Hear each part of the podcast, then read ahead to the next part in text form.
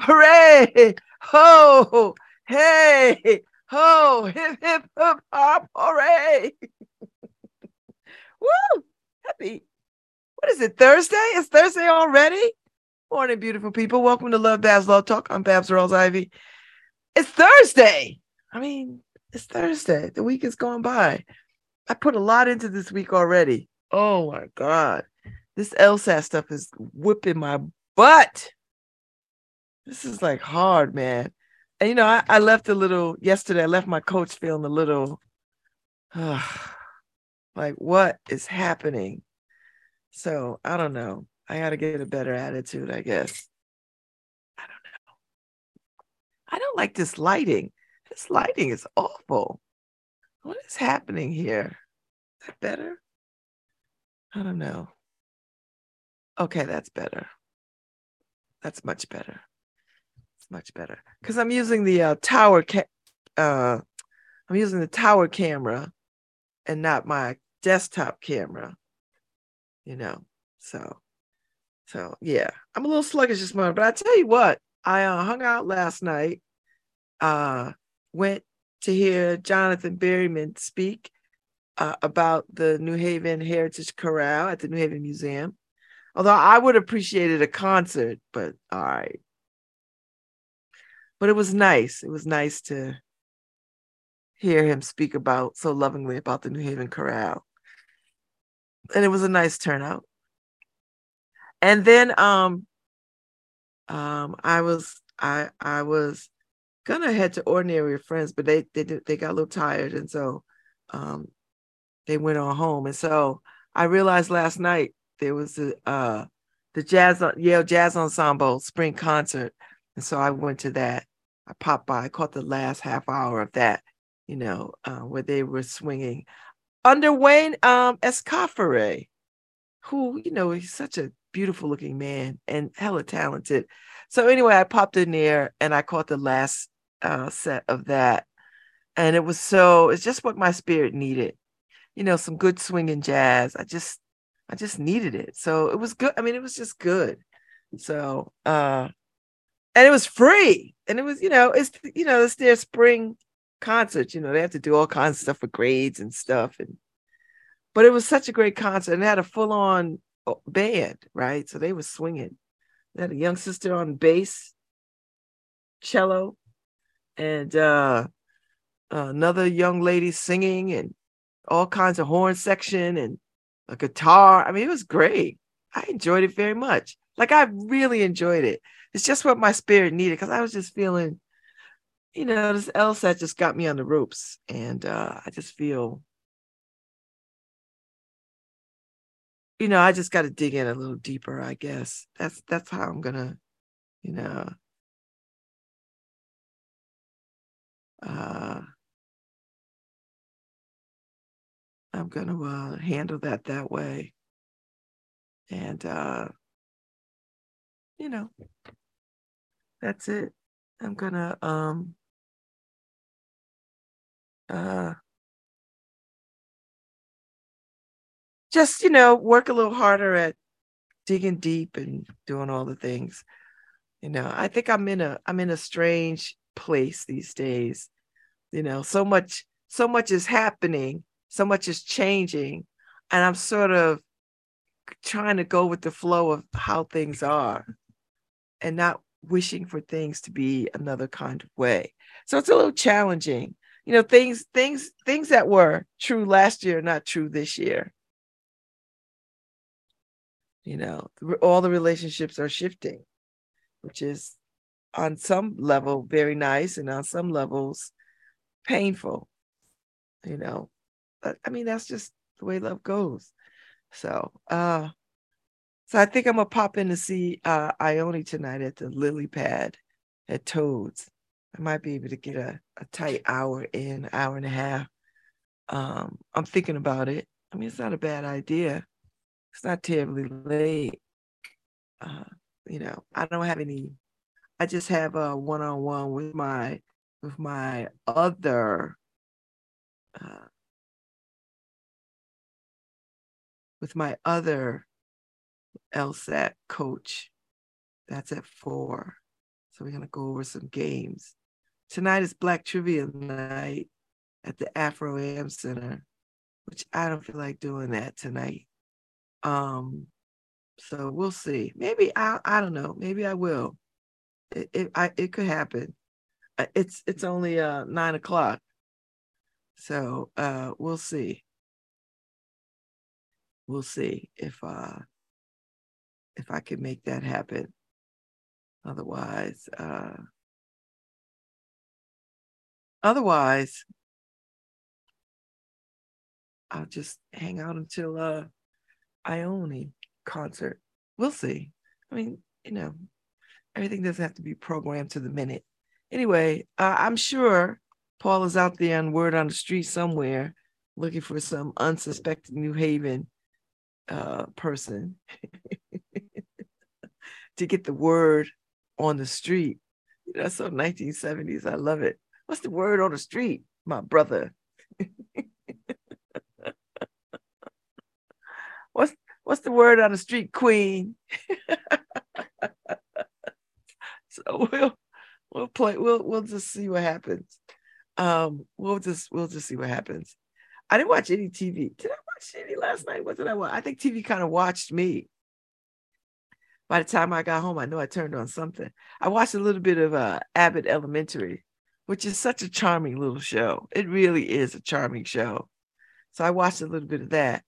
Uh, and then I can't tell you after that what the hell I watched.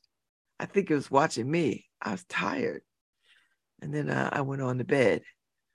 Uh, and, you know, I don't know what time I went to bed. I don't know what time I turned lights out, which is um odd, you know. So I'm a little hungry this morning, but I'm thinking I might run to Sandra's for lunch.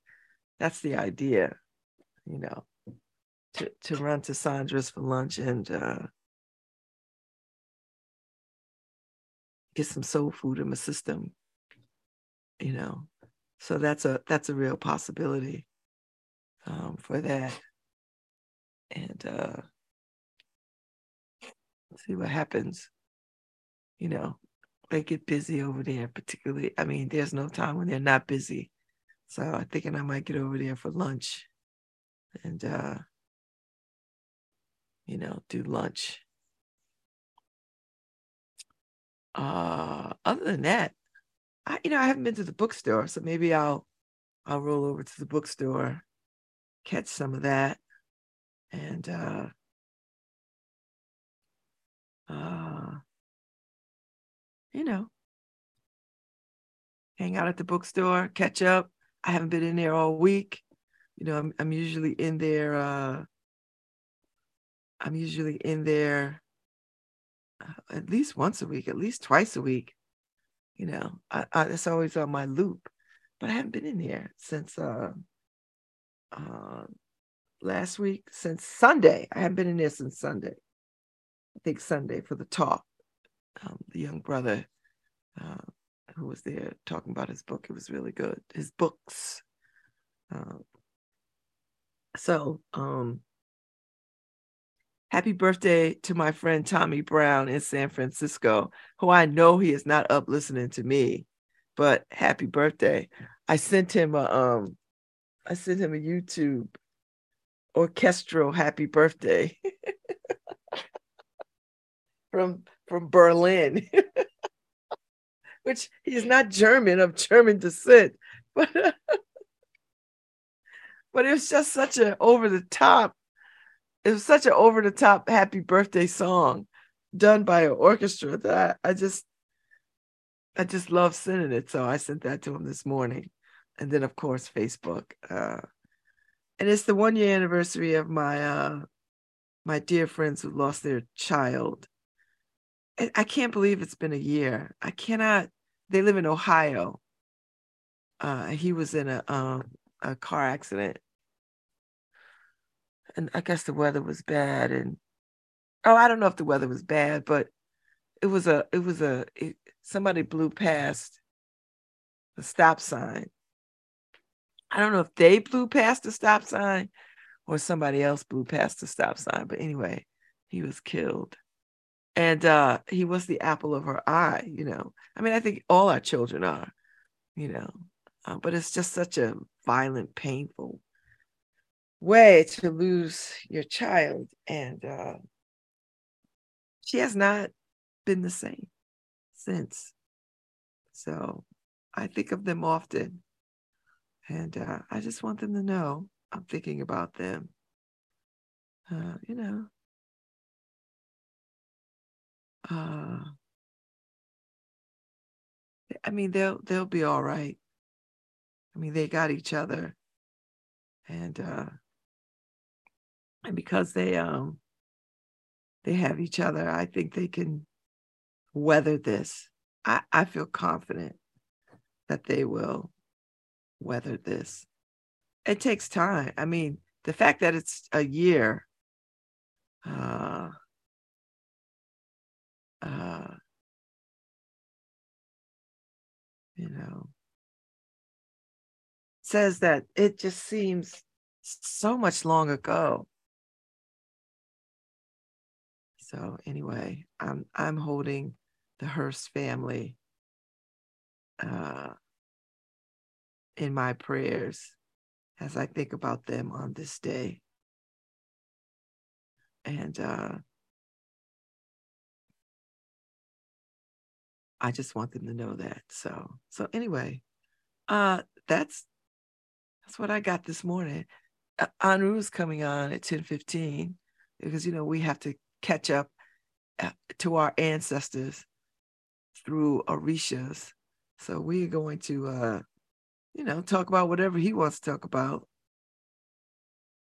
And uh, uh, you know, I always try to I try to I try to um I try to provide a little bit of guidance, particularly things that are, you know, troubling to me that I want to delve into. So, uh but uh, you know, that's just me. That is just me. So uh my camera's still doing crazy stuff, but this there's not much I could do about that. So I'm just gonna um I'm just gonna leave it be.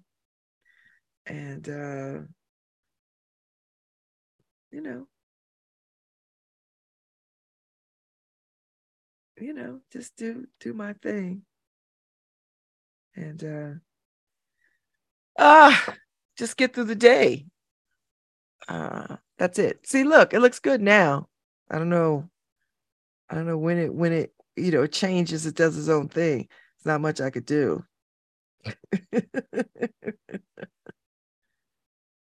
Not not much i could do. Uh so okay, let me focus. This is my time to be on air and to uh, use this time wisely, be of good cheer, bring some parting, empowering words. I got nothing. I, I'm not going to say I think the world is trash. I'm not. I'm not going to say that. I'm just going to say, uh, uh, I'm just going to say, listen, let's all do the very best, be the best humans that we could be. Uh, you know, I was, I tell you what, I was watching the news and I guess uh, uh, the, the former mayor who was locked up in Waterbury, um, Giordano, I think that's his name, you know, he was having sexually assaulted little girls. They were like 10 and 8. Now they're now they're grown-ups. And so they had them on uh, News Channel 8 the other night talking about what is happening, what has happened to them and where they are today. And it's just painful to watch. I I I find News Channel 8 to be a bit exploitive in the way that they approach things. Uh, I think they they approach things because for them it's about ratings. I want people to watch our news, so let's find the most exploitive thing that will draw, you know, uh,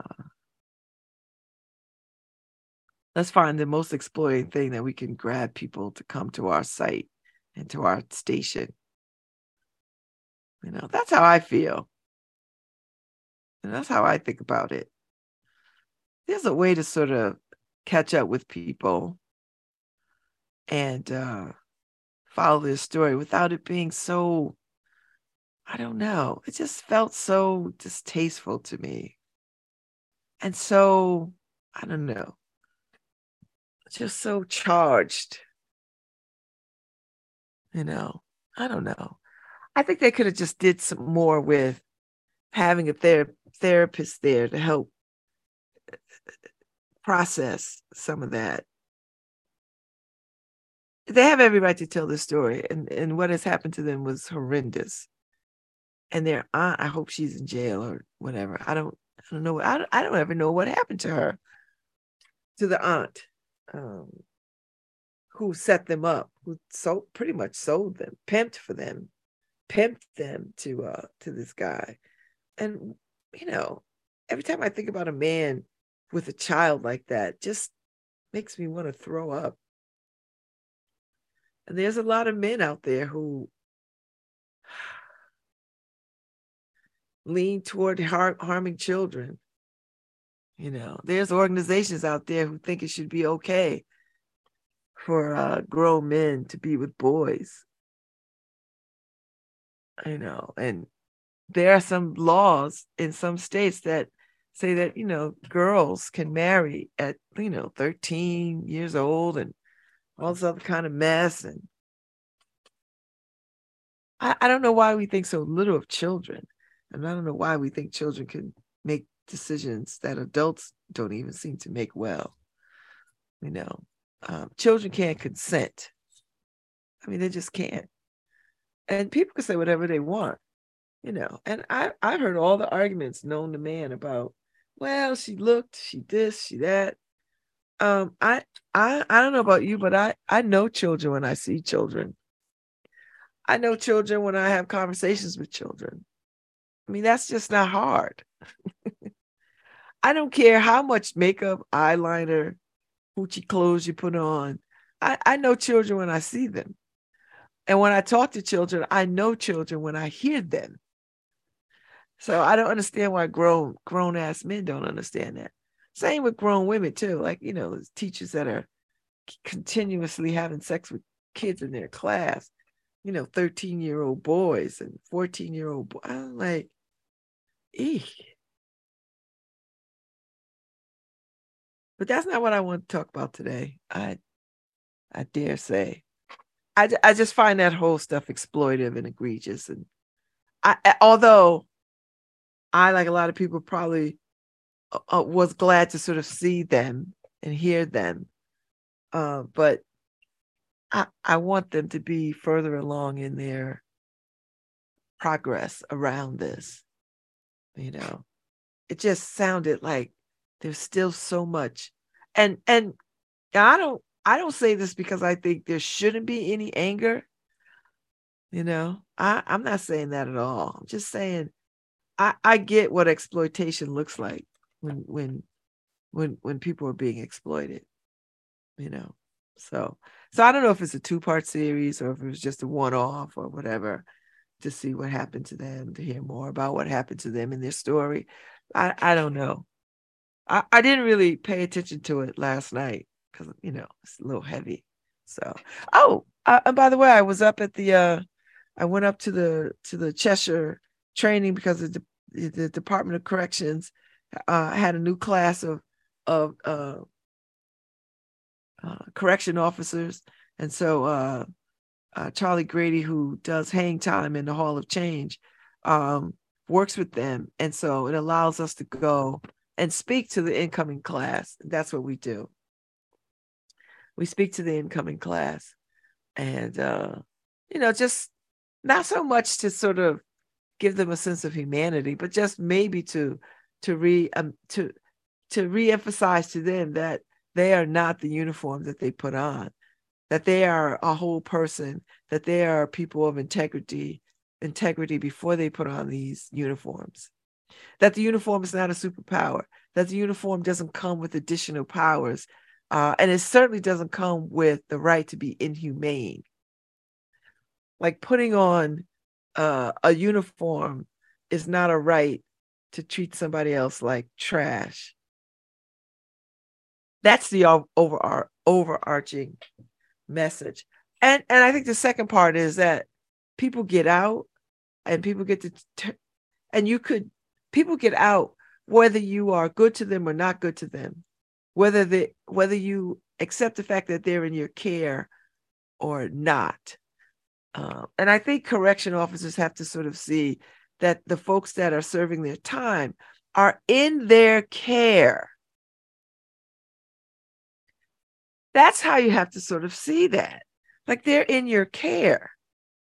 You know, yes, you are gu- guarding them, I guess, on a lot of levels, but even in guarding them, you have to understand that they're they're in the care of the state and you are an agent of the state in your capacity as a corrections officer. Um, so you don't have carte blanche to just treat them any kind of way, you know, and to dole out what you think is punishment because you don't think that they suffered or served enough time. That is not your uh, duty or charge. Um, so anyway, you know, they have pretty big classes and uh and it was it was really nice to sort of have the opportunity with three of uh, three other of the uh grade eight folks to talk about um how we think they could be better people and not so much how we think they could be better people. When i'm not assuming that they're not better people. I think just just to let them know that you know this is this is hard work um, necessary work, I, I imagine, um, and that they get to decide how and who they want to be while doing this work. And you know, the the suggestion is not to put themselves in harm's way. That is not ever the suggestion.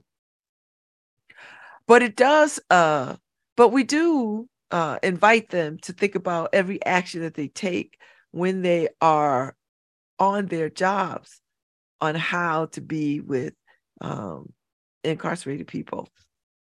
You know, as I said to them, I said, you know, um, your inter- your momentary interaction can make the difference in somebody's life. You know, if if you're going to do more of the "I'm against you, I hate you" kind of thing, uh,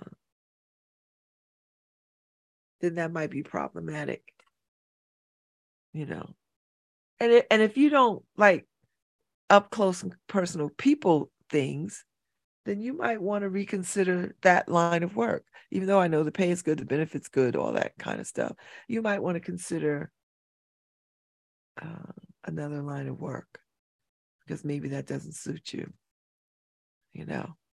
So so anyway, it was good. Uh, the commissioner showed up yesterday. It was nice to see the the new commissioner. I don't know him, I didn't know him like I knew the like I knew uh, Commissioner uh, Cook, uh, and then Commissioner Semple. uh, but it was a it was a nice day. It was a nice nice time spent, um, and it keeps me connected uh, uh, to the to the grade eight hall of hall of change folks. So so it was it was really nice to do that. And I came on back to New Haven did some uh you know was at the at the paper. Uh, and then met up with my LSAT coach at the law school at Baker Hall which is beautiful. So Baker Hall my my friend Sarah uh was was one of the deans over there and she was charged with the project of um uh, filling the space with artwork and she did a beautiful job the pieces that she picked um, it just really warms up the space. The space is gorgeous. You know, it is classrooms and study halls and common areas and private areas, and it's very beautiful. So, very beautiful space. So anyway, I was over there, and it was. I got to see more of the space yesterday. Uh, so, but it was nice. Oh, here comes Paul Bass with Word on the Street. Good morning. Good morning, Babz. How you doing? I'm good. How are you? Good. I'm on Nicoll Street with somebody who does some of the quiet work every day in New Haven that makes this the kind of city we love. Her name is Pat Tynan, and she's on her way into work at Iris. I see she got her Dunkin' Donuts, and uh, that's Babz. Babz, our host. Hi, Babz. Hi. How are you? How's it going? Oh, listen, it's good now that I get to see you and hear what you do. Okay. so, Pat, what's the word on the street? What are you up to today? so, um, I, as Paul said, I am a employee at Iris. I'm specifically an employment specialist, so I'm going to help people find jobs, particularly refugees, asylees, and so I work with employers and I work with their clients every day. And you know, Iris is the group Integrated Refugee and Immigration Services, Correct. which is sort of a national leader. When a lot of states were closing their doors and communities years back, they were right, right out in front and helping people settle here. So, Pat, what? How did your day start? Like, what did you do when you got up this morning? So when I got up this morning, I got organized. I brought my big. I'm a paper girl, so I have a lot of piece notes in here. I see you got a uh, a Cole Haan. Yes, What is- my daughter works there, so I got a good deal on it. So Oh, I need the hookup. I need the hookup. I love Yeah, it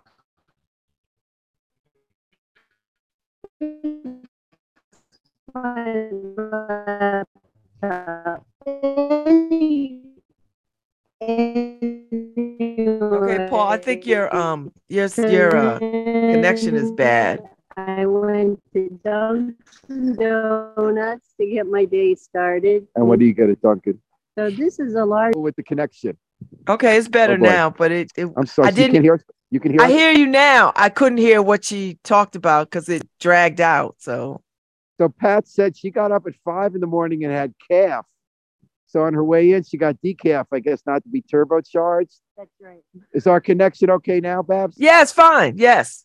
Yeah. So now, how do you come? You got up at five o'clock if you if you come to work at nine thirty. Well, because I like to ease into the day. I do. I listen to NPR. I mean, silly business, but I mean, I like to know what's happening in the world. So, um, and I just ease into the day, get organized, and you know, come to work. Do you have other parts of your routine when you get up besides this in NPR? Do you meditate? Do you have breakfast? Okay, so normally I do my routine of lifting weights, sit Oh. Um, things like that. I try to be very diligent about that because I just turned 65 and Oh, I'm mazel trying to maintain at this point. Did you do it today? I did not, Tell me about that. only because uh, we're having uh, visitors here at Iris, so I really did some preparation work instead. Now, the whole idea, I know that because, you know, I'm in the same decade as you are. And so a lot of people in my life, and I'm not one of these people, but some of these people really feel it's so important to have that exercise routine, and I admire it. But there's also guilt involved when you miss. Like I noticed you were hesitant to Yes. tell me you didn't do your routine this morning as though this was somehow a reflection on Pat if she didn't lift her weights this morning, which of course rationally doesn't make sense, but it's a very human feeling. Well, What is that about? I got a Fitbit for my 65th birthday, so I'm trying to walk more. You know, the 10,000 steps you're supposed to do, and on it, if I'm not working, I can easily do 10,000 steps. You have the time to take a walk, but normally midday, I get a reminder and say time to get up and get moving because I'm Mhm. at like 2,000 steps. So that that's guilt. I'm like try very hard to keep that. And also always think to me how like personal exercise becomes something about our self-worth rather than just the tool we use to have the life we want. I agree. I don't know. I didn't mean to make No, a philosophy no, thing here. True, it is. So it sounds like it's a big day. The reason you didn't do your regular routine is because you're preparing Yes. for an unusually big day. yes. And what is that day today? So Iris is having some visitors to our office, the office, the regional office of um, refugee resettlement is coming to members of their staff as well as our state refugee coordinator, just to, you know, they come in periodically to touch base with us, review some cases, make sure um, you know, services are being provided adequately and, you know, to help us with any problems we might be encountering. So, what did you have to do special between five and nine to get ready for that? Well, so I was just thinking about what we have accomplished, right? Like, just we're probably maybe our our group, the employment team, is going to have time with these people, so they're going to ask us about the specific cases, but then also maybe some initiatives or progress we've made over the last, you know, visit. And so I just wanted to get my head organized. And you know what I, you know what that made me think about, Pat, is that so many of us in our lives every day we're working pretty hard, and we do a lot every day, and it's kind of hard to keep track of what we did a week ago, three days ago. When I talk to my reporters or the Babz who does the radio, I say sometimes we got to stop to remember that we did a story we cared about or a show we cared about three times last week that we've already forgotten about because the day to day goes on. Is that similar to what you're talking about? Do you help a lot of people every day? And does this kind of periodic visit help you take stock to remember why you're doing what you're doing and have some kind of feeling of how it matters in a big picture? Exactly. I, I have to say that's really it because, you know, um, a lot of times you're reacting to situations. Um, this this gives us a retrospective on exactly what we've done, who we've helped, how we've helped them, how it's changed individual lives. And did you think of any story this morning because you had that time before the world got crazy, as it does every day when we start? Was there something you thought of this morning because you had the time to reflect that you're going to bring into that meeting today? Oh, quite a bit of things, but um, like I, a specific? Um, you know, for example, Havenly. Are you familiar with Mhm. Havenly?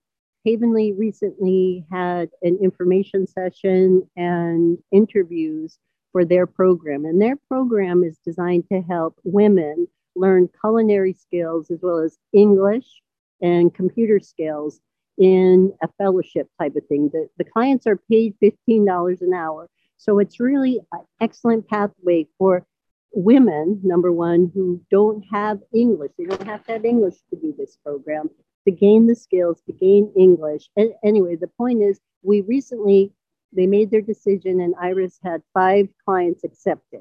Oh, into this program. Yes. What countries are they from? Um, who was accepted? Uh, Afghanistan. Um, Democratic Republic of Congo. We had two people, two women. Um, Afghanistan. I want to say there's somebody else from Can I remind our listeners what that is? So Havenly's that place on Temple Street. correct. It's a restaurant, which is really good, by the way. We go there. A lot of Middle Eastern food. But it's also a place where refugees who are coming to New Haven get a chance to develop careers. As Pat said, they get paid to learn how to, they work there. Yes. They make food. They learn how to go into the food business, but also how to go into business Right. and how to, how to, you know, operate. I think they also get accounting help and things like Yes. that. Yep. And so- financial literacy. So, Pat, Yeah. your job is to help people find jobs. yes. So, what do you do on a typical day if it weren't today?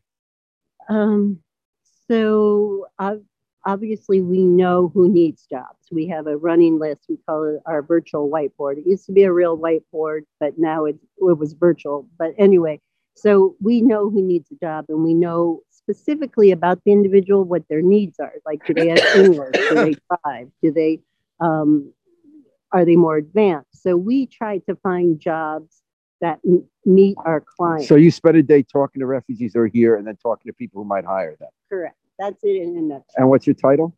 Employment specialist. And how many people at a time are you working with? Oh gosh, it depends. It, it it can be. I mean, it's a significant number. I mean, it's not just me. We're a team. We have a team of about five people, and we all, you know, try. So, how many, like, are you working with dozens at a time? yes, I would. Say. And how many people a year does Iris deal with? okay, that's a number I don't know. I can get to me later. It's okay. Yeah. Babz, do you have any questions for Pat Tynan? No, I, I I appreciate the work that. Oh, I do have a question. So when you work with employers, how um how open are they to uh your discussions about hiring refugees? So we have good relationships with several employers in the New Haven area. So I would say, for the most part, employers are open to working with refugees. Um, the thing is, um, where what becomes what we call a barrier, if you will, is English language learning. but we partner very closely with New Haven Adult Ed to make sure our clients are enrolled in English class. Um, and we have other programs here. As So well. English is the big barrier. I would say English is the biggest barrier, and we are trying to encourage our clients to learn English. Uh, gets you ready for this meeting. And by the way, do you usually get calf if it weren't a day like I do. today? Is that because you haven't had calf at home yet? That's correct. Did you get up earlier than usual today to prepare for this big meeting? So five o'clock is basically my earliest. Okay. So what time do you usually get up? Oh, five o'clock. Oh, you do? Okay. Yeah. And it, just quickly, can you give me an example of a few people you've in the past months gotten jobs where with your team? Like not the name of the person, but a person from such and such country got a job doing what at what employer? So we have several clients um, from Afghanistan that were hired at Fosdick in, and they're located in Wallingford, but there's a direct bus. Transportation could be the other barrier. What is Fosdick? Fosdick is a company that does, I believe, I'm not sure what they do, medical supplies or some type So it's of manufacturing. Yes, but they are doing shipping, picking, Oh. and packing. So, and English is advanced English is not required. So they do require English, but it's not required advanced. Medtronics is another company work work well with. Um, have quite a few clients there. Um, Bakery is a Mm-hmm. Well, big. they're no, they're famous for helping refugees and immigrants yep. come yep, into New Haven. Yes. All right. So Babz, Wait, I I'm have sorry. to say one last story because we're signing off now, Babz. So Paul approached me on the street and he identified himself and he has already done tremendous work for us. So a long time, a few months ago, maybe I approached him if he would have an informational interview for one of our clients who was interested in journalism. He readily said yes. He met with this client. They had a lovely conversation, and I really couldn't be more grateful. Paul just did it out of the goodness of his heart, and he really made a difference in this individual's life. Well, that's very sweet, Pat. Just so you know, I think Irish team is one of the most incredible heroes in New Haven. I love living in New Haven because of places like Iris. When Mike Pence was the governor of Indiana and he stopped that plane load of refugees from coming in, Dan Malloy, the governor, immediately said, We got a place for him. And within hours, he was with Iris in New Haven, bringing them in. And it wasn't just a photo op, it's because we had such a network and been doing this for so many years. And they list, you know, Pat just told story, but thousands of people like me who they find some way to help because we care about being an open and loving place and having a vibrant community where so many different kinds of people could thrive. End of sermon. I'm going to let Babz get back to radio. Bye, Babz. Have a nice day. Oh, it's so nice to meet you. And Nice I meet ap- you. I am so in awe of the work that you do and whatever we could do over here, we we support you.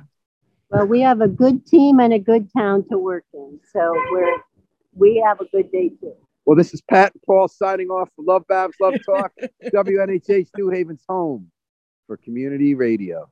Thank you. See, this is why I live here too. I love I love a city that I live in that does not turn people away, does not other people, and does not treat people like trash.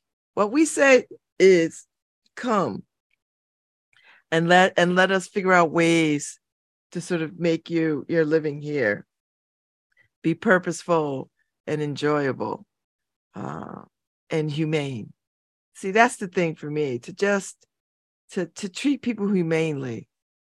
I, I don't know what it's like to go someplace and not speak the language not know anybody. I, I don't know what that's like to uproot my life that way. I know what it is like to travel to other countries and not speak the language but that's but that's my choice right? That's i'm being a tourist. You know i got money in my pocket. I'm i'm not fleeing anywhere. I'm going to enjoy something. These folks are fleeing persecution, uh, drama, uh, political upheaval, civil unrest. And so they come here with what we say we we promise people opportunity. They come for opportunity. They come for opportunity and a better way of life not just for themselves but for their children and family um, and they believe that um, that coming to these shores is a way to create a better life and they come with all the richness of their culture and their heritage which makes us better when people bring their culture and their heritage to us. It makes us better. I, I don't Americans are are are are a people of all kinds of people. That is our strength. It is not a weakness. so trying to hold on to white supremacy and this notion of just whiteness, it's just the most ridiculous, crazy thing. So I love living in a city where we open our arms and and our hearts and make ways for people um, to sustain themselves.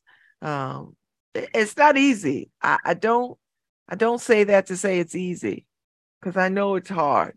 I know I know it is. Um, but I I am grateful for people like Iris who uh who stay who stay doing that good work. Who stay doing that good work. I appreciate it greatly. I really do. So God bless them. And uh and I'm and I'm sure if you're listening to me today and you heard word on the street and and Paul put put put put put a tagline to say if you want to help continue the work of Iris, here's how you can do that link. Like put that in the story too, so that people can, you know, I mean, that's that's that if that's what we can do to help them, then that's what we should do. You know, like that's what we should do. You know, if we can help them that way, then let's do that. Cause, you know, we we want we want people to feel welcomed. I know I do. I don't know about you, but I I know I do. And uh, and I love I love all these folks that sort of come here and uh and uh are amazing, you know, that come here and are amazing. So that was good, hat Paul. That was good. That was very uplifting. I'm a five o'clock a.m. girl too. Oh, I'm up studying though. Uh, I need to, but I, and she's right. I, I I need to get into my my system too. Like I need to get up in the morning and work out, and I've got enough. I got enough tools too. Let me tell you, I've got tools. Am I using them? No. but I said I'm going to change all that.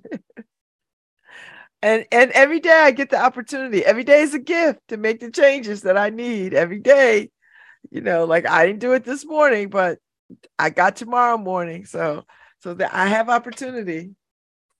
I, I don't know why I'm not doing what I should be doing, but let me get into it. Let me get into it. Just let me get into it. So uh but I think I, I think uh Harry had said something a while back. He's like, yeah, you know, we toy with the idea, we toy with the idea, we turn it over, we turn it over, and then the next thing you know, boom! Once we into it, we into it. Once we once we put the plan in motion, it's in motion. So I think that's where I'm at. Like once I once I get to do the do, I'm I'm all in. So that's that's how I'm rolling. I got, I have so many irons in the fire. I don't even and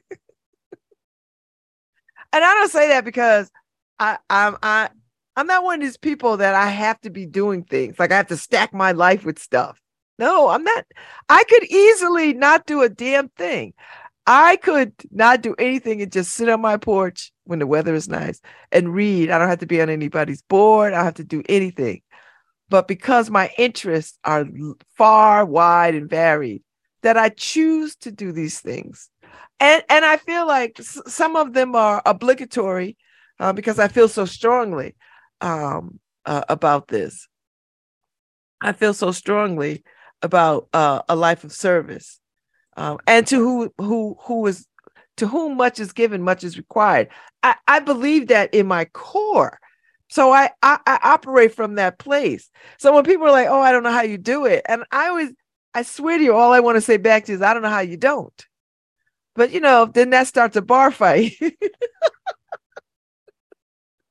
and I, you know, I've long since given up bar fighting. So, so you know, when people say people say all kinds of ridiculous things to me, and I, you know, a lot of it I just like, I let it go over my head because I, I, I, because I know how stupid people can be.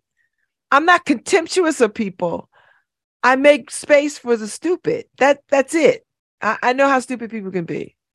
Um and and I don't I don't I don't I used to fight back against that. I don't anymore. I just allow it to like fall where it falls and I just get out the way cuz I I don't have the I don't have the uh bandwidth for a lot of things and uh and I and I think it's because I'm just I've grown up. You know, I'm growing into walking into 60, right? Like you just grow into your life and you just you realize if you're lucky that you get the lessons that you need so that you become you become. Uh so that's where i'm at. So i so i i let a lot of the foolishness roll off my back when people say you know all the crazy stuff to me you know. I you know or people people come up to me and they're like um uh so uh, they'll say stuff like i could never color my hair purple. Yeah you could that what, what do you mean you you could never? There's no such. It's it's not a hard process. I don't have to walk to India to get dye. I just go to Kay. She colors my hair. Anybody could do it, and d- dye isn't permanent. It grows out. So that's number one. Number two. Uh,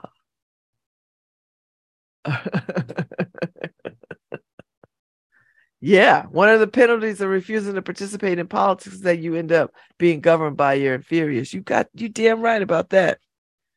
Baby, if that ain't the truer words by Plato, I don't know what it is. And you know, Plato was like a gazillion years ago. You know, he was a philosopher from a gazillion years ago. So, so yeah, so I I I just I just let people I used to fight back on that kind of stuff. Like if people's like, "Oh, I'm not into politics," I like, but you are because politics affects your everyday practical life. And if you don't have no say in your everyday practical life, what what what are you even doing? You know, because I think people just say stuff without real thought. And that's a lot of it. Oh, I don't I don't get involved in politics. Yes, you do. When when people make decisions about how you are in the world, that's politics. And if you don't want to let them know that you find this unacceptable, then that means you're accepting it. And you can't get in your circles and and talk about this without action because otherwise you're just whining. and I get it. Sometimes you just want to whine. Sometimes you want to kvetch. Sometimes you just want to bitch. I get it. But if that's your pattern for everything, then what are you doing? Nothing. So, you know, so maybe you don't want to go and public speak in front of anybody's hearing. You can write a letter. You know, you can write a letter. They have form letters all over the place. Like you can just sign your name if you don't, if you think you don't have the ability to convey your thoughts, you can just sign a letter. Or you could just send a postcard and say, you know what, I hate this. And I hate it for bullet point, bullet point, bullet point, and send it. I mean, you could do that. You could do that to all leadership. You could do it to the president of the United States. You could send a letter to Joe Biden and say, you know what? I don't appreciate this, this, this, this, this, this. And guess what'll happen? They'll write you back and address this, this, this, this, this, this. so I'm just saying, we are not in this country without tools. We're not Brazil. we're not we're not these places where uh uh where you cannot question you know we're not russia. We're not we're not north korea. We're not china. We're not these places where if you say something your whole family is disappeared. We're, we're not that country. You could stand outside all day with a sign saying i hate x and and you won't get arrested. You won't get you won't get taken away in the middle of the night. You won't, nothing will happen to you. You might get more people who will stand with you and say, you know what, I hate X too. you can literally say, I hate X. that is your freedom of speech. And you might get people who will join you in I hate X. I don't know. I'm pretty confident that if you hate X, there's a couple of thousand more people who hate X too. And y'all come together and hate together. I'm just saying we have opportunity here to to to to hold people accountable to raise our voice in solidarity or dissent Do you understand me? We can raise our voice in solidarity and dissent.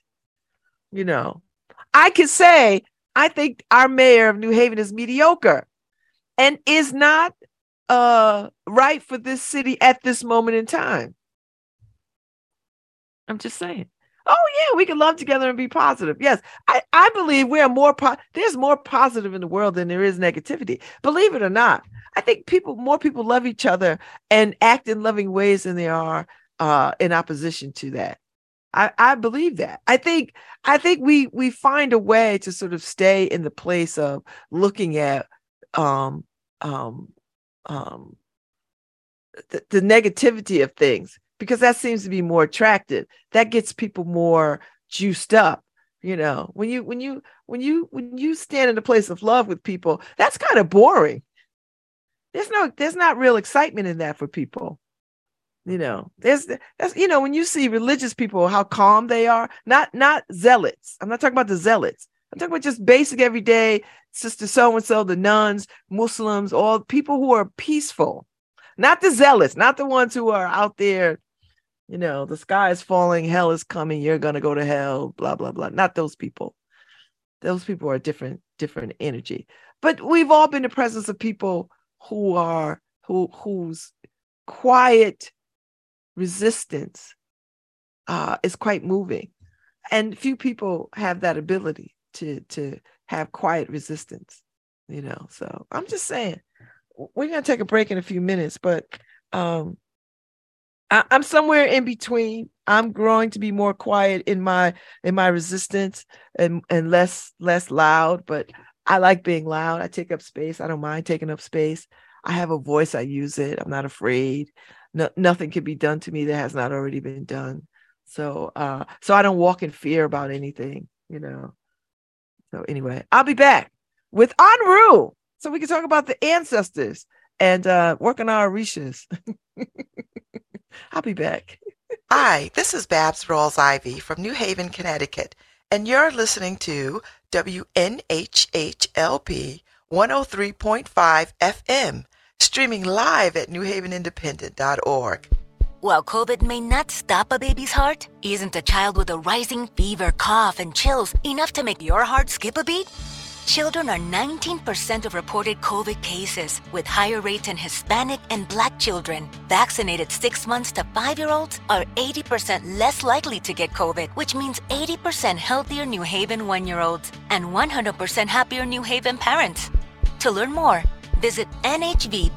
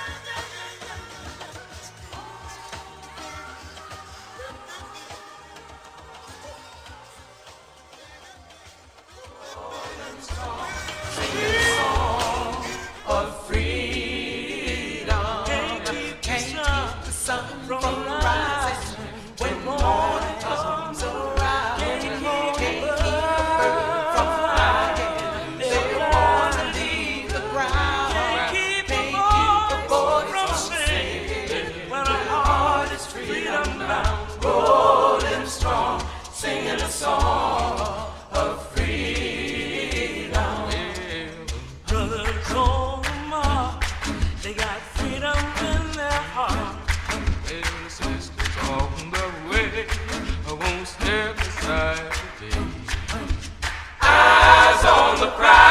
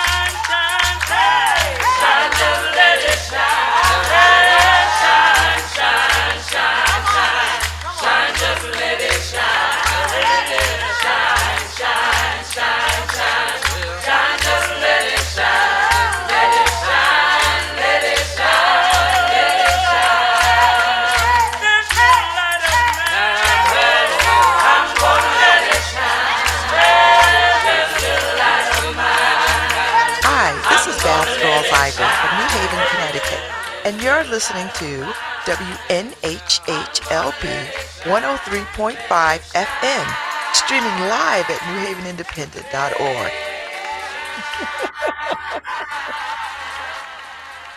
Woo, welcome to the second hour of Love Babz Love Talk on Babz Rawls-Ivy. Listen, you know, we play the music up in this piece. Good morning, Honoru. How are Good you? morning. Good morning, Babz. I'm doing all right. Doing all Happy now March. sweet honey in the rock. That's a that's a wonderful way to lift, do a little boosting up. That's a good You thing. know, I, I needed it because it's been a struggle lately, and I just needed that little Mm, uplift that just mm, carried me a little further, you know. mm, So, mm, so how are you? mm. Doing all right. You know, juggling the things, trying not to get lost in them, trying to trying to stay oriented. Um, so like actually the thing that really resonated in that last piece of Sweet Honey, right? This light, right? So keep or reorienting towards that. What is that light and and can I allow it to shine, right? I don't mm-hmm. actually need I think it's easy to get involved in like, okay, I gotta like make it bigger, right? I gotta make the light, push the light and infuse the light and do it. And often it's about like letting it shine, right? Kind of getting out of its way, right? Letting the, you know, the um, the term it's used in a lot of meditation and yoga, namaste, right? The light in me sees the light in you, right? So like Mhm. allowing that to radiate, right? To feel it. So like, can I feel it and allow that? Can I? Not just can I see it in you, but can I even see it in me and let it be and get, get out of the way so it can just, so that it can be in the world. And my light has its place. And your light has its place. And yours is not better than mine. Mine's not better than yours. And can we be with ours and each other's and this light that is also here, right? That gets hidden by all the hurts and complexities and stresses and strains and systems and policies and practices and suffering. Um, so I guess that's how I'm doing. That's a that's a that's a mighty word. That so that brings us right to the call because you know you got to do the Yes, you it does. the It does. call, and then we And- can pick up on talking more about Yeah, allowing light to lead. yeah. And so if, if we if we recognize right the, these are ways right the ashe that our ancestors have left for us maybe that's also right the tools and the ways for us to shine to see to feel to experience to allow our light to be. Right? That's part of what they've left for us and the i'm doing it today is the right i'm using those things to allow that light to be to shine to to to for me to witness as well as to express it so yes we'll start there or continue there Ma ma tofu wa she o. Ma ma tofu wa. Ba ba ba tofu wa she o. Ba ba ba tofu wa she. Ashe te fuan lan lo hi o. Ba ba ba tofu wa she. Iba ye ye tofu wa she o. Iba ye ye tofu wa she. Ye ye tofu wa she o. Ye ye tofu wa she. Ashe te fuan lan lo hi o. Ye ye tofu wa. Ibai gung gung tofu wa she o. Gung gung tofu wa. Ibai gung gung tofu wa she o. Bai gung gung to fu ashe ashe te fu an lan lo hiu. Bai gung gung to fu ashe. Bai gung gung to fu ashe. Bai gung gung to fu ashe. Ashe. Ashe. Ah, thank you for that. Yes. I'm using it today. I love it. Mm. That felt that felt like the light was shining through. Yes, it did. It did. It did. You know, sometimes I think that's um, you know, here's this important part of ritual, right? That you know, I've I've chanted that enough. I don't have to think so much about like the words and the tones and the things, and so I can actually like feel into it more, right? And like allow, right, that light, allow the presence, allow the like expression of myself in that to also be present. And not just Mm. like oh here's the delivery of the chant. I can do this this way right? And like i can be with like the subtle nuances that you know not necessarily everybody anybody else is with but like it's it's moving right and so the ritual is like oh here's this container that then allows a lot of space in it um, for all the all the varieties of the prism the light to to shine, to be felt, to be expressed. I think it's an interesting thing, like light to be felt, right? I think that's an interesting kind of mixing of, of sensations, right? Feeling, what does it mean to feel light, to feel that light? Um, the light that's shining, right? This light of mine, letting it shine. Um, and it's little, doesn't have to be the biggest thing in the world. Just, It could be candlelight, right? Like it could be as small or as simple as candlelight, or it could be as bright as the moon or the sun. It could be, I mean, I mean, think about like, even if you're like in a huge auditorium that's pitch black, one little candlelight, you see it. yeah. Right? It, does, it doesn't mean you can, if it's a way across the room, you read by, be like, oh, look, there's light, right? All of a sudden, it's not just that uh, thickness, right? Or the unknown or the darkness there. But oh, yeah, there's, you don't need a lot.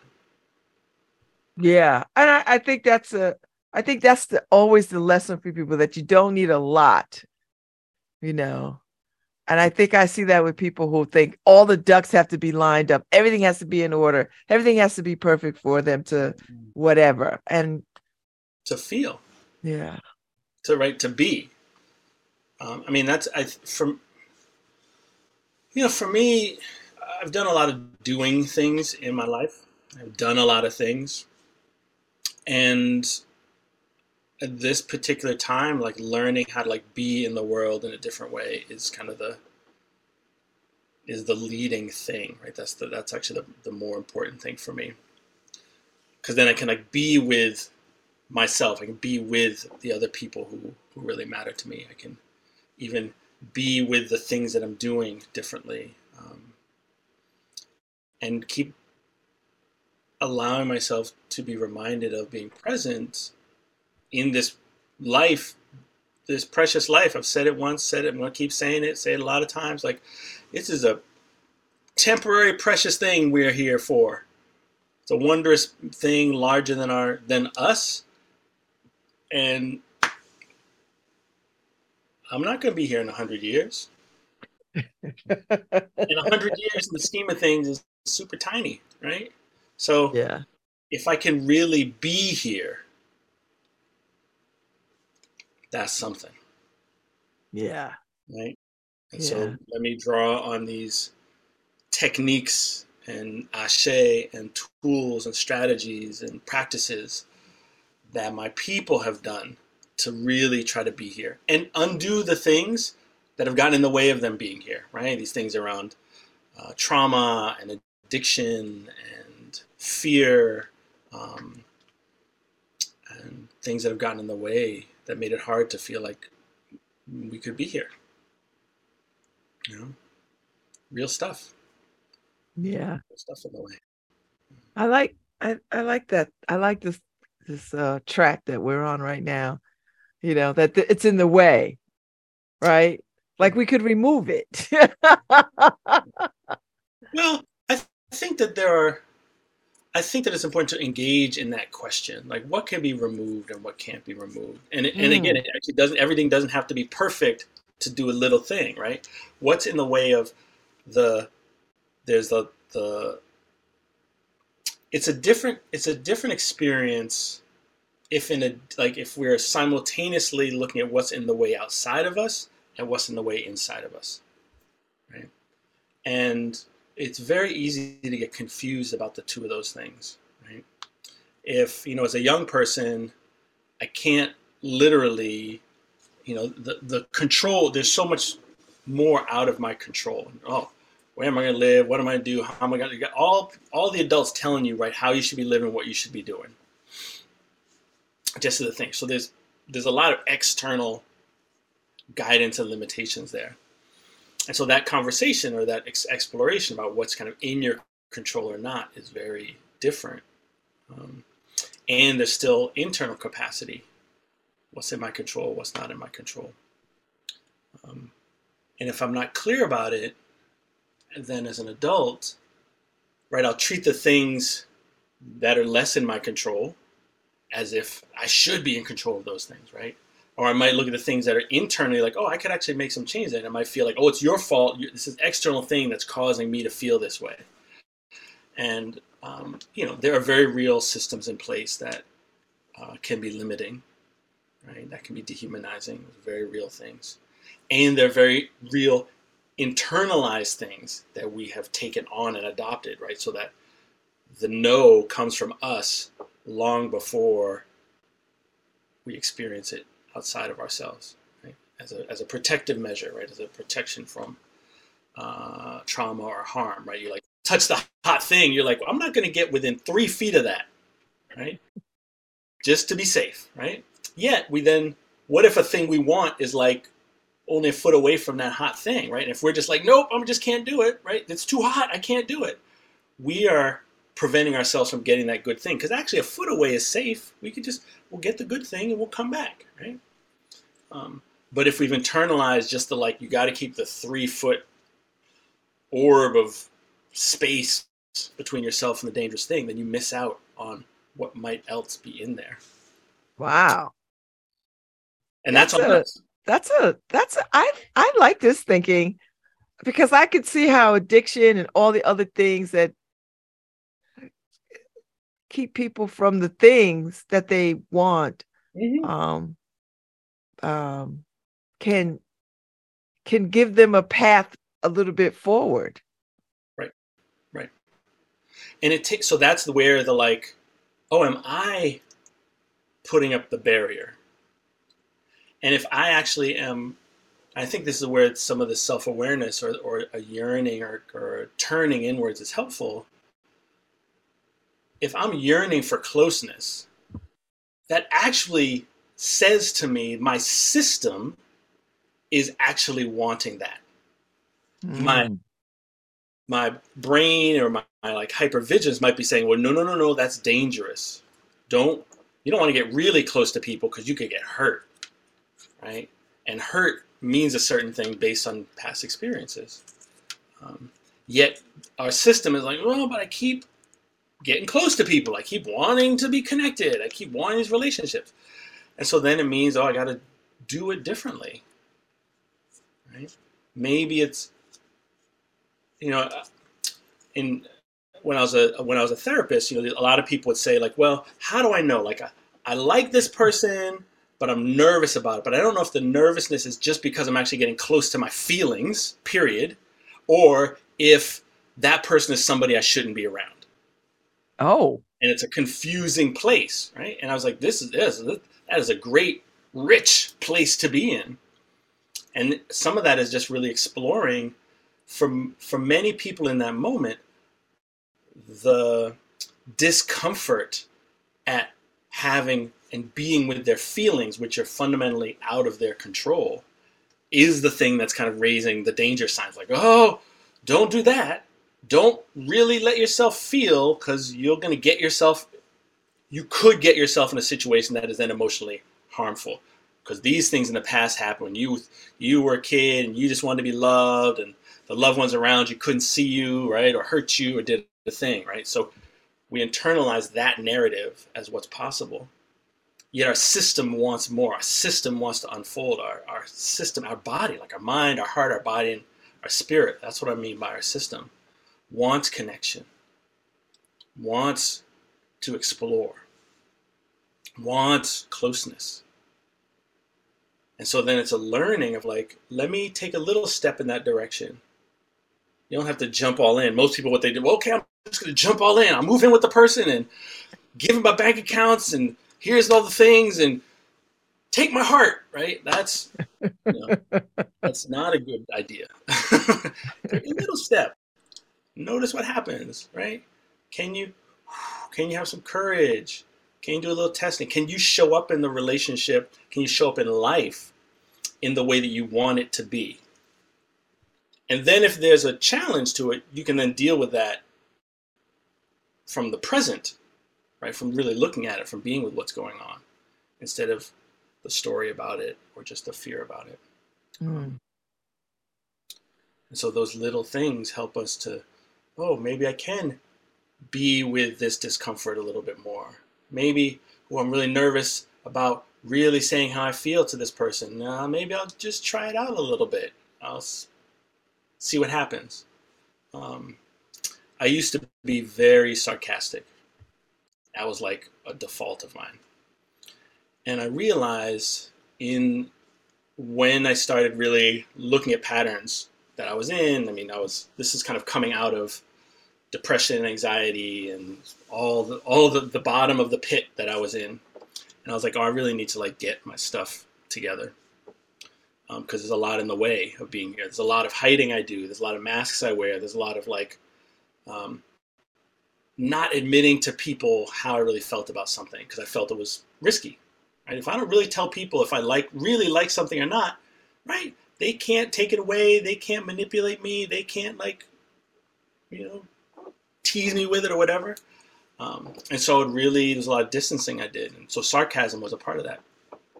Because if I'm sarcastic, I don't actually have to take accountability for what I'm saying or how the other person receives it.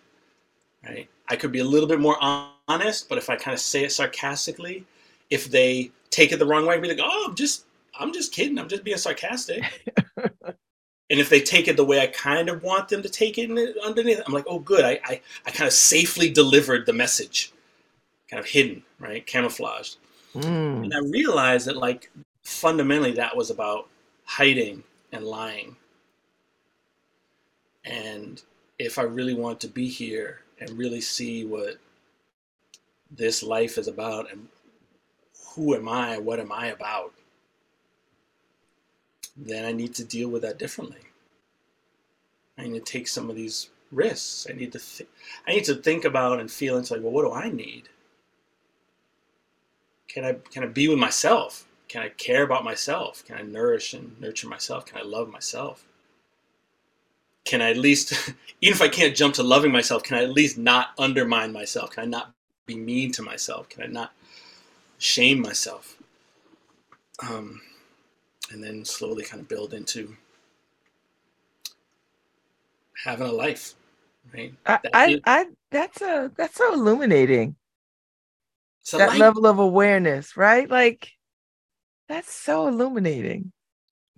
Light, we're talking about light here, so of We're course it's about light. illuminating. right but it doesn't take a lot that's what i'm but that's the thing like it doesn't take a lot like that little light is like oh maybe maybe there's something there we look at ourselves maybe there's a little caring person in there maybe maybe i could you know be with this person in a way that's just okay. That doesn't have to be about like posturing or power over or nah, nothing can hurt me, right? Dismissing things. Like maybe I can be really present. Maybe I can be even vulnerable with myself to even feel what I'm feeling.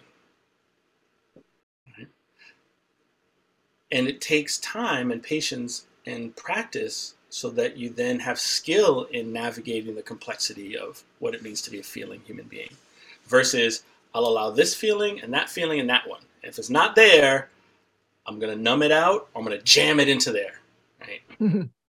I'm not gonna feel hurt. I'm gonna feel mad. I'm not gonna feel confused. I'm gonna feel mad.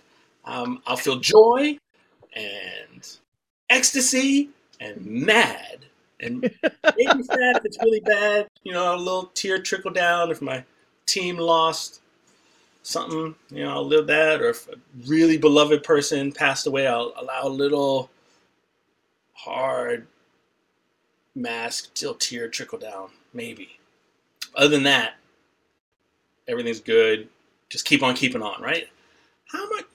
That's no way to live. And while there's circumstances in place that are outside of our control, we can do, we have much more capacity than we think.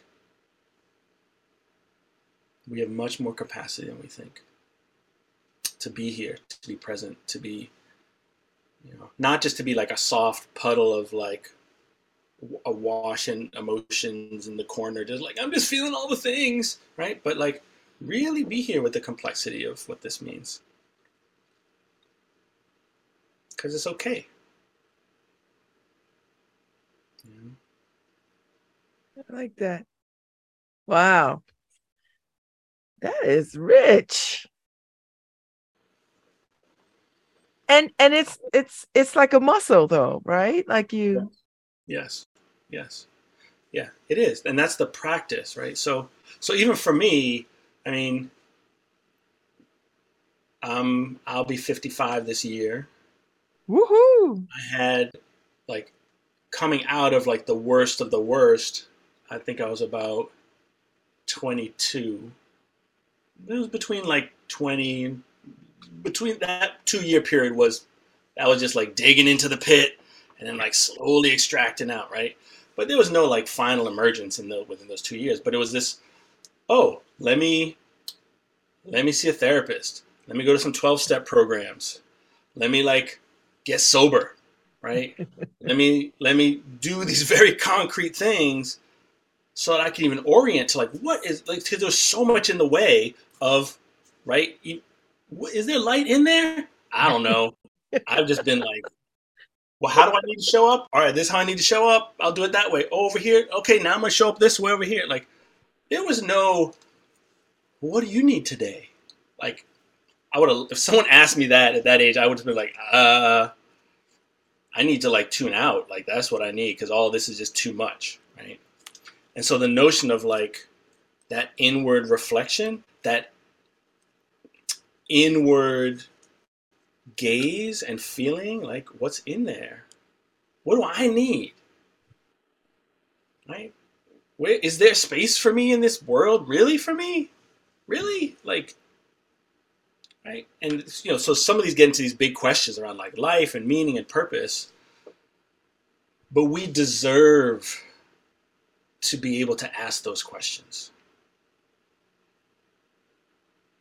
That is that is a part of our right to being alive. We get to ask those questions. Why am I here? How can I be here to the fullest capacity as I can? We've got all these messages that tell us no.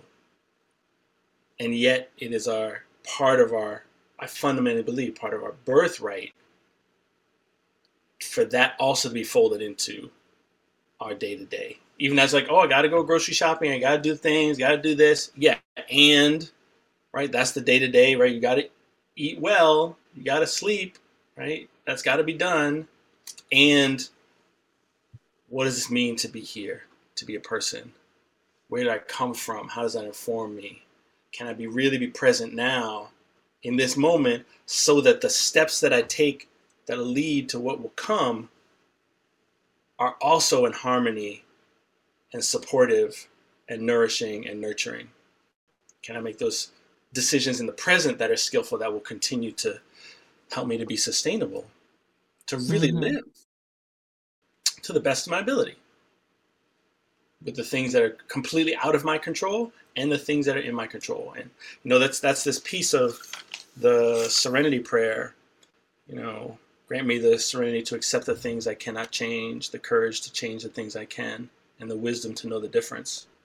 And it doesn't mean, oh, I feel like, you know, oppressive systems I can't change, so I guess I just have to, you know, be serene about it. It's like, oh no, let me really explore and investigate and be curious and move in a direction of what maybe I can change more than I think I can. But let me let me be able to discern that. If I can't, you know, if I go down to the ocean, I'm like, I want it to be 10 degrees warmer in the water. It's too cold. Okay, you just better get serene about what it is and then make some choices whether you're going in or not, right? Right? Because that's not in that moment as an individual in your control. Can I be with this person? Oh, they're having their own feelings. Hmm. Can I be present with them having their feelings? I like that. My own. See where we meet. Hmm. Wow. That's all of this practice, right? This it's a it's a it's a muscle, but it's like it's like walking, right? We were born didn't didn't know how to do that, didn't have the capacity for it. And most of us were able to then do that. And so you could say like, well, walking is a muscle, right? Or you know, speaking is a muscle, or like sensing and feeling, or hear these muscles, but they're also just the ways that we're people. right? Not that it's. I mean, I mean, I say that the may because like you know, us being a person is not hinged on being able to walk, right? There are plenty of folks who can't walk who are still people. but as we talk about um, our senses, right? We use them, and so, right? They work. Right? But we don't have to like. I gotta really, I gotta work on tasting. I really gotta practice tasting what this is like. Right? It's we can discern, right? The skill of discerning taste, right? It's- That's a, that it's its own skill, also based on some capacity. But this looking inwards, this honoring what's inside, looking out, being able to recognize what's around us, being present with that to make some decisions. Right? Is this helping me to see? We get back to this light, right? To see my own light, to feel my own light. Is this supporting that? Is this supporting the expression of that light? Can I see that in others? Can I feel that in others? Can I be with that in others? I think we can.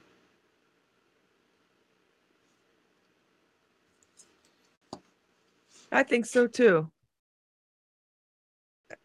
I, I don't think it's ever been presented this way for people, but I think we can, right? Like I think the path leads us this like everyone that I know that has made a journey or a sojourn of some sort into themselves and into what makes them who they are. Get down this path. Yeah. You know, they get down this path, whether it's one step at a time or following a light or whatever it is, they get down this path. Yeah. Um, There's a there's the end of this story about destiny in in Yoruba and Ifa literature, sacred literature. Kind of the you know, it's a story of these three friends, and two of them make some decisions, and when they're kind of life, everything is a struggle. One of them makes these other decisions, and things are working out. And so the ones where there's a struggle, they're like, "Where did you go to like get your destiny? Like before coming down to earth and being a person, like where'd you? I would have gone there." And the person's like, "We all go to the same place. We all have, right, this destiny, but each of our destinies is different. And so the things, the practices that support one person kind of finding themselves in their place and this, right, this light or this illumination or this how am I being in the world? and the fullness of who I am with meaning and purpose, um, the, the traditions and the practices can be different, right, but still lead in that direction. And what that means for one person can look very different right because that yes there's light but there's you know the expression of that right song movement, care, compassion, building things, um, transforming things. No hair, purple hair, right? That's these are all these expressions are different, right? And there's all this this like other thing that we're calling light that is also like that that life, that life generating thing, which we will see very soon in New England with spring coming. I mean, unfortunately, because of the warm winter, we're seeing a little bit more of that earlier, right? Because of climate change. But um, we see that emergence and unfolding of life again in a different way. It's still been here, but it's been quieter. Mm. Mm.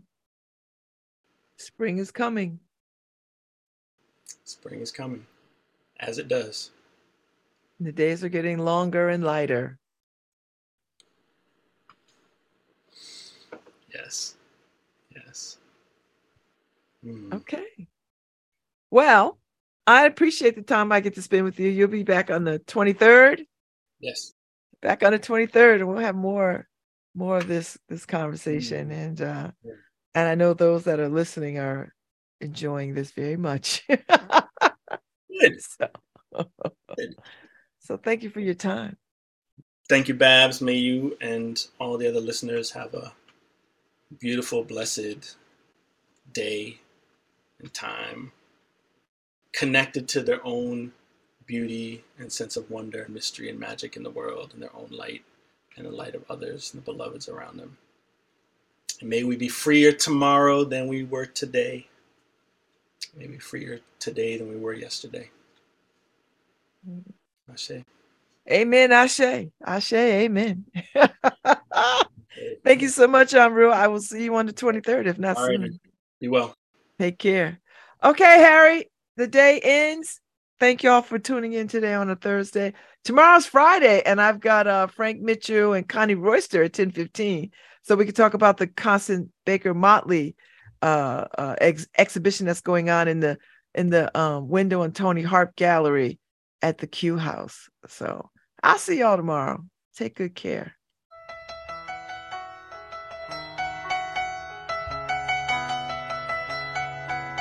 Hi, this is Babz Rawls-Ivy from New Haven, Connecticut, and you're listening to WNHHLP 103.5 FM, streaming live at newhavenindependent.org.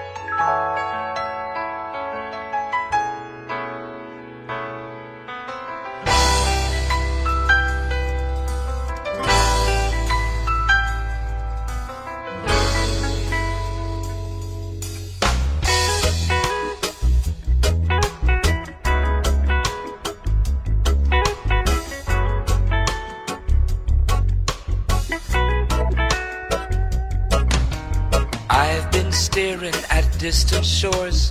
I've been waiting, wanting more for the whole night. And it ain't right. I've been saying what's on my mind, trying to explain what can't be defined. And for so long, it's been so strong. Suddenly it's clear now that I can hear these love notes, the ones that I wrote.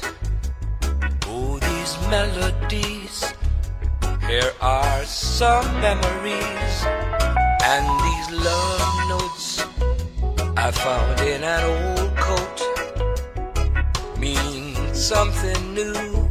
Oh,